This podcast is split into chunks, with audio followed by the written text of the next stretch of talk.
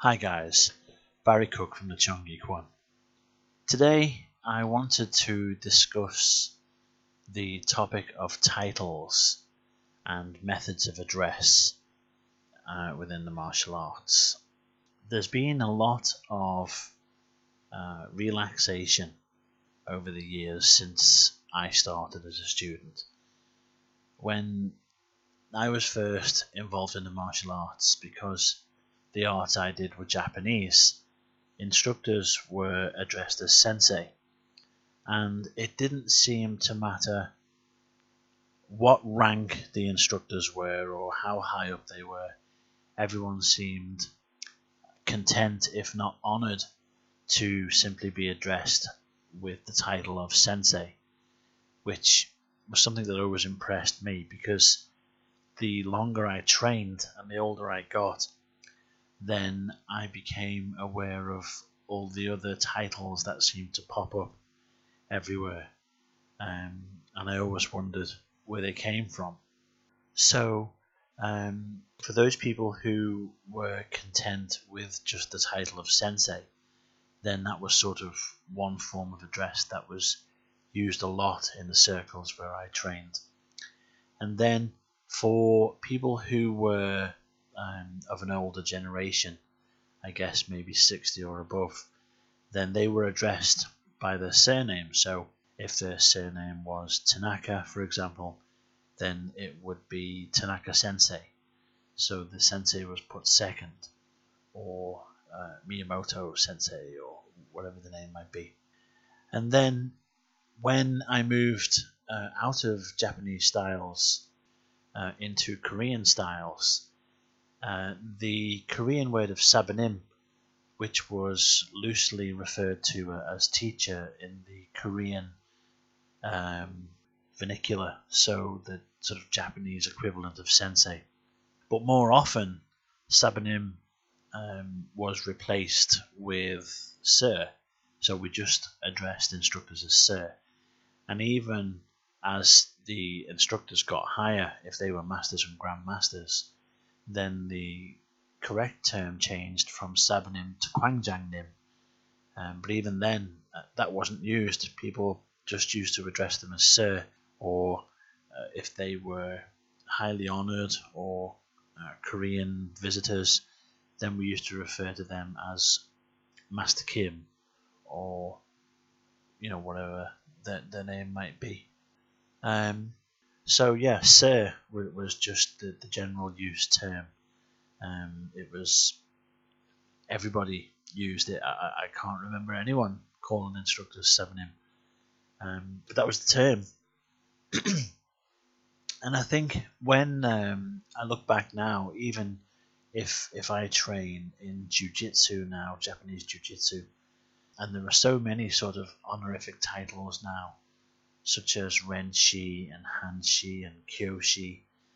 Uh, these are all terms that are designated to people who are of significant high grade, so sort of six, seven, eighth dans and above have these terms, um, similar to in Brazilian Jiu Jitsu, where the, the, the, senior grades are referred to as professor.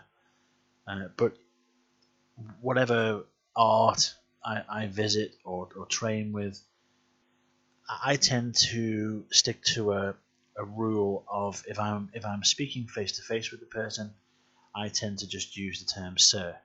So yes sir, no sir, whatever whatever you're talking about. Uh, if I'm talking about the person, then I refer to them by whatever I'm familiar that their designation is. So if I was in a Brazilian Jiu Jitsu school and I was talking about the instructor, I would say Professor Machado or Professor Gracie said this when, when I was talking to him the other day. Or if I was in a karate class uh, or a jiu-jitsu class and the terms of renshi, hanshi, or kyoshi were being used, then I would say you know, Kyoshi Smith said this, or Hanshi Tanaka said this. Uh, but generally, face to face, I would just always use the term sir. So, titles these days, it, it seems to be a big deal. People seem to want the titles more than the belts. But coming up through the ranks myself, um, even at those grades, my, my, grades are all sixth dan and above in, in the different arts. But when I visit schools, people might refer to me as Master Cook, and sometimes I correct them and, and say just call me Barry. But you know, if they have the respect protocol and you know they're martial arts students, so they, they don't really allow that to happen. It's pretty much the same with my instructor, my Taekwondo instructor. It's Grandmaster Davis, who's a ninth dan in Taekwondo. You can't get any higher than that. So, and I always refer to him as Sir, or if I'm speaking of him, it's Master Davis. And even though it's Grandmaster, people just tend to shorten it to, to Master. And for years, Master Davis has always said to me, Will you call me Chris? And I've said, Yes, sir. And then I never do. Because as students, we can't allow that respect gap to be broken. You're not friends, you're student and teacher. In fact, the to me uh, personally, the, the, the student teacher relationship is, is a far deeper and meaningful relationship than a friendship. So I would never allow that to happen. And yet, 20 something years later, and nearly 30 years later, and Master Davis is still um, saying to me, will you, will you just call me Chris? And I'm like, Yes, sir. But it doesn't happen. I think a more modern equivalent, I think, of people who try to make it a little less formal. So, masters and grandmasters who try to make it a little less formal, they have sort of adopted the address of using the first name after the title. So I know that a lot of Master Davis's students call him Master Chris. So his name is Chris Davis, and a lot of people will, will when they're talking to him or talking about him, they'll say, Master Chris, can I do this? Or Master Chris said this. So whether they're speaking to him or about him, it, it's Master Chris. And I've noticed that as well in some Japanese arts. If I visit a karate dojo, there, there are some uh, students who refer to their instructor as Sensei John or Sensei Mike rather than the surname. I think that that's a modern thing, and I think students who are sort of new, I would say maybe from 2000 upwards, they might be more comfortable with that term because it makes more sense to them. That's what they've grown up with.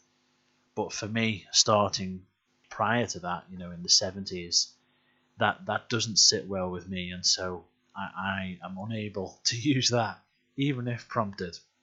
So for me, it's always the honorific title followed by the surname. So over here, just just to twist that slightly, if I was talking about Master Davis to somebody, I would say, "Oh, I was speaking with Master Davis the other day, and he said this," and yet, if if you go uh, abroad, if you go to Korea or Japan, you'll find that sometimes, as I mentioned earlier, it's reversed. So if I went to the JKA, for example, the Japan Karate Association, and I was training on their floor in Shotokan, and I was talking about one of the masters there, and his name was Choji, for example, his surname was Choji, then it would be, oh, uh, Choji Sensei said this. Or even if I was speaking to him, I might say, Choji Sensei, and then ask the question. So it's it's reversed, but I think that's I've only ever really seen that when people are talking about Oriental instructors, just to give I think that final extra bit of respect to the, the, the founders or people from the, the, the founding country of the systems.